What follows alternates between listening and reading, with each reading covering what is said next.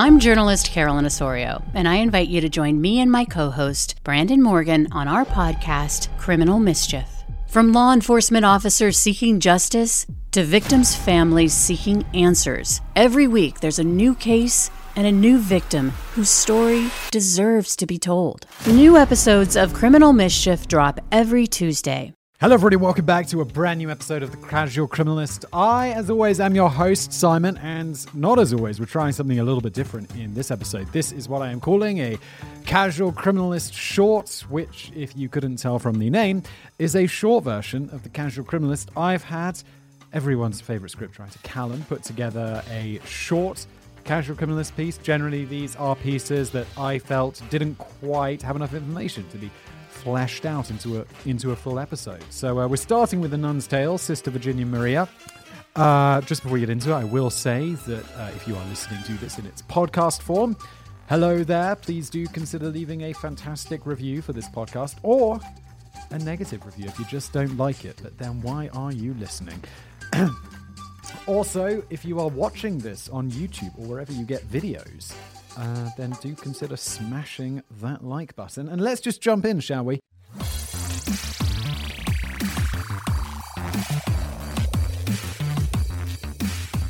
We all like a good story, even true crime fans. I think, particularly true crime fans. I think the story is already makes these stories come alive.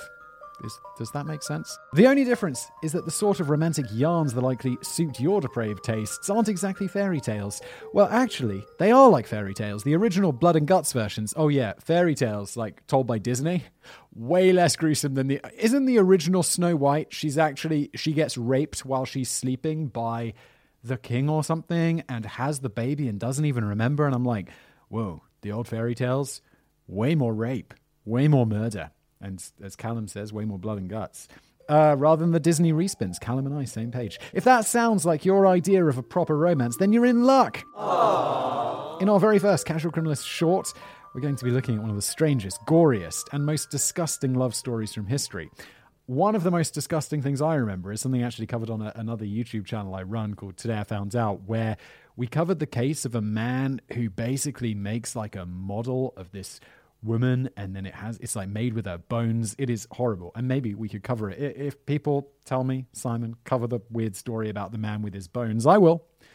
Maybe that's a longer piece though. Anyway it takes place as many of the great love stories do in italy Milan, to be precise. The year is 1575, and a local banking family has just added a newborn girl to their numbers. Her name was Mariana de Leyva e Marino, and I apologize for my Italian pronunciation. I am not Italian. Could you tell? Despite being from a wealthy family, little Mariana didn't have the easiest upbringing. Her mother died of the plague before she was old enough to understand, and her father, the cold and uncaring Earl of Monza, was largely absent as he tended to his investments around the continent. After a tumultuous upbringing in the care of her aunt, overshadowed by a long and unsuccessful lawsuit for her maternal inheritance, Mariana was shipped off to a nunnery at the age of 13. That was just the done thing back then in the day. If you couldn't be bothered with a kid, just send them to the clergy. They're no longer your problem.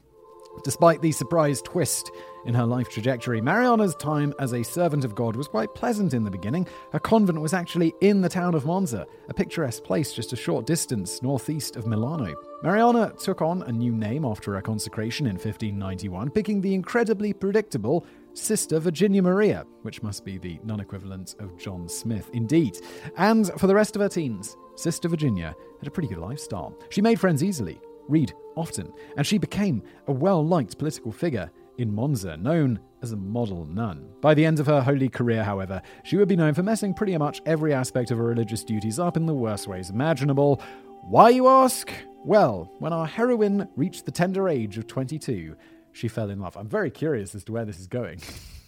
I mean, as as we know well from the casual criminalist, people who have difficult upbringings and are abandoned by their parents, or the one of the parents dies and then you're abandoned by the father. You know, I'd say that makes up a disproportionate number of the criminals we cover on this show. The object of her affections was a local Casanova called Giovanni Paolo Osio, who lived in a townhouse right next to the monastery. Pretty much an archetypal wealthy bad boy Gianpaolo, I guess that's short for Giovanni, who knew? uh, had been accused of murdering a tax, tax collector in the past. He was later pardoned, but still, this was not the sort of guy who the locals wanted their daughters going anywhere near. Yeah, I mean, normally when you describe a bad boy, it's like, I don't know, he drives a car that is too fast. In this one, no, he's a murderer. Uh, anyway, apparently he had grown tired of seducing his fellow aristocrats and sought more of a challenge, competing against the Almighty himself for kicks. So he set his sights on the young sister after seeing her working at the girls' school attached to the convent, which he was apparently in the habit of watching from his window. It all started out innocently enough, with the two exchanging letters using a rope dropped down from one of the monastery windows. Eventually, though, they decided to take things to the next level. Being from a rich family, Sister Virginia had enough influence around town to bring a few of the other nuns onto her side, and Signor Osio's priest buddy, Father Aragon, also helped keep things under wraps. Why? They had a blacksmith copy the keys to the doors, and Gianpaolo used them regularly to sneak in and spend the night with Sister Virginia. So much for being a model nun. that went downhill quickly. Uh, in case of any of our listeners aren't familiar at all with the Catholic faith, abstinence is basically the golden rule for monks and nuns. Look, I don't know much about the Catholic faith, but I do know that nuns can't have sex. That is like, yeah, it's one of the keys, as Callum says. Which is why Sister Virginia was thrown into such a crisis by her perfectly normal human behavior. I mean, yeah, I mean, being a nun, it doesn't seem like a normal human behavior. I mean, I don't imagine there are too many nuns watching this true crime show, but I mean, it is a bit weird, isn't it? I mean, nothing she's done so far warrants any condemnation, but it was the way she dealt with this inner. T- wait, it definitely sees. Isn't condemnation even a religious word? It sounds like she would definitely be condemned by God she's done the least nunny thing of all nunny things, other than maybe murder.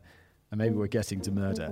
But it was the way she dealt with this inner turmoil that won her a place in the history books under the chapter, Oh my god, that's disgusting.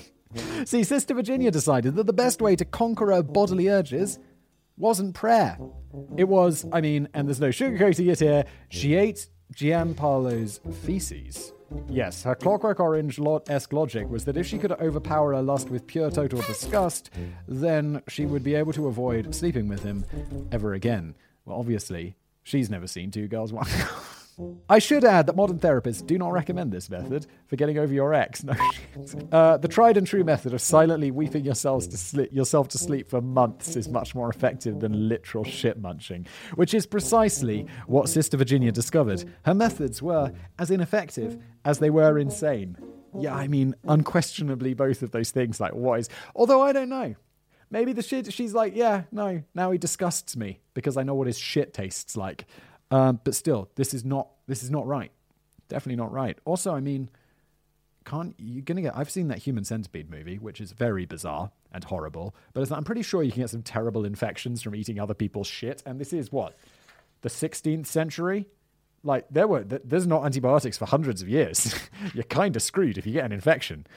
Anyway, moving on. So the lovers continued on with their trysts, and Sister got significantly more weird.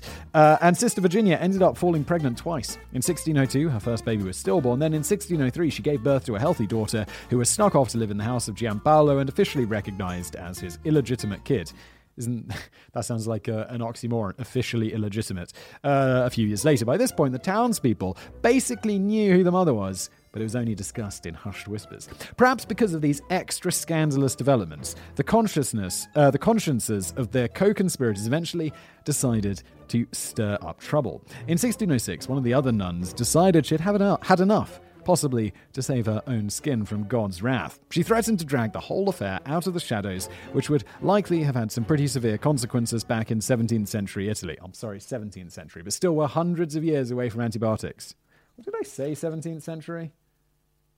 Ah, okay, yeah, this story started in the 1500s, late 1500s, and moved into the 1600s. It's all making sense. Uh, but you see, this will likely involve chains and fire or something along those lines. Yeah, I mean, use your imagination. but see, prison wasn't exactly Gianpaolo's thing, so he silenced the nun in the only way he could. He killed her with a crowbar to the head and had two of the other nuns hide her in the chicken coop.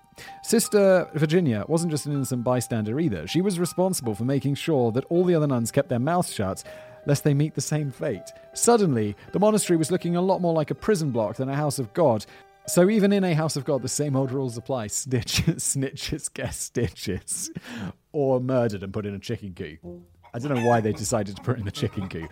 I heard if you put them in put them in the pig pen. Wasn't there some famous mobster who got rid of all the bodies by feeding them to the pigs? Or is this just some movie reference that I'm not going to get because as everyone will always point out in the comments that I, I have not seen movies. I've seen Goodfellas, I think. I've not seen The Godfather. But someone was definitely feeding them to bodies to pigs because they're really good at destroying bodies. There you go useful fact for the future. But the two lovers were on edge now, unsatisfied that their threats of violence would be enough to cover their tracks. So not only the snitch got stitches, but also the poor blacksmith who had forged the keys. Gianpaolo even tried hiring an assassin to shoot the town herbalist who had sold the some medicines used for old-timey abortions. Lovely. It's likely that adding to their body count harmed their case rather than helped it, because word slowly made it to the top brass in Milan the governor himself. In 1607, he ordered an investigation into the murders and surrounding rumours, which led to the arrest of Gianpaolo, Sister Virginia, and all of those who had aided them in their decade long binge of sin. Yeah, I mean, now you've got a lot more people to kill to cover this up. It's getting to get to the point where it's not really going to work out. Many of them were subjected to, or threatened with, the aforementioned chains and fire, tortured until they spun the same gruesome yarn which I've just outlined for you, albeit with far more screaming and repenting than in my version. Gianpaolo caught a lucky break as he was able to escape from captivity, avoiding the death penalty, which was dished out to him in his absence. But what the courts couldn't carry out, one of his friends managed to do instead. His host had Gianpaolo stabbed to death in his basement. His head was taken to the local governor, while his body was walled into a niche in the palace. What's with hiding bodies in weird places?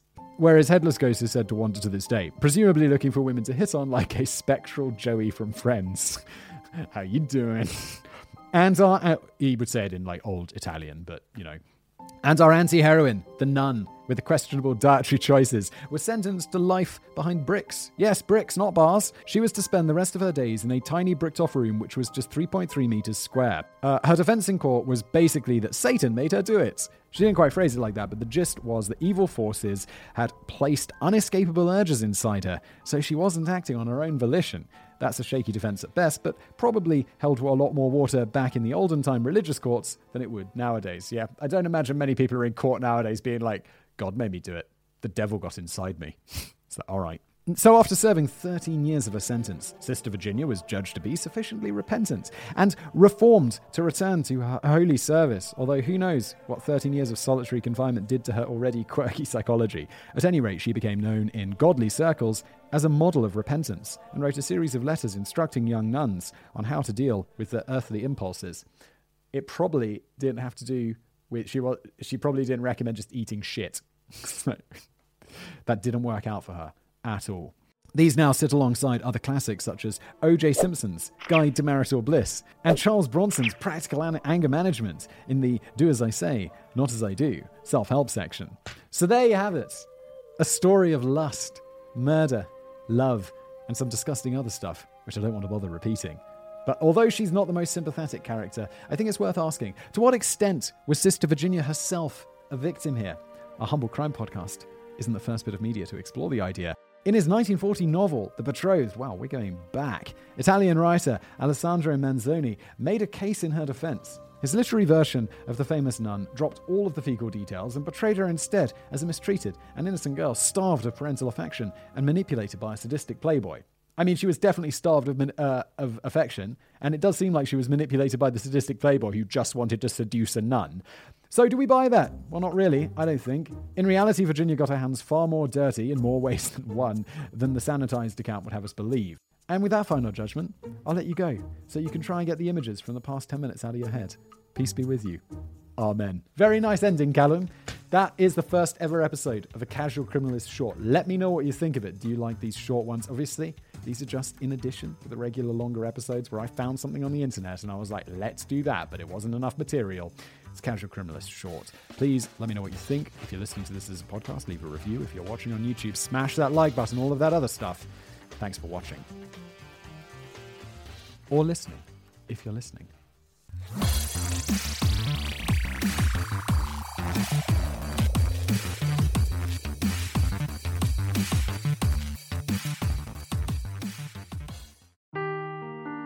Seeking the truth never gets old. Introducing June's Journey, the free to play mobile game that will immerse you in a thrilling murder mystery.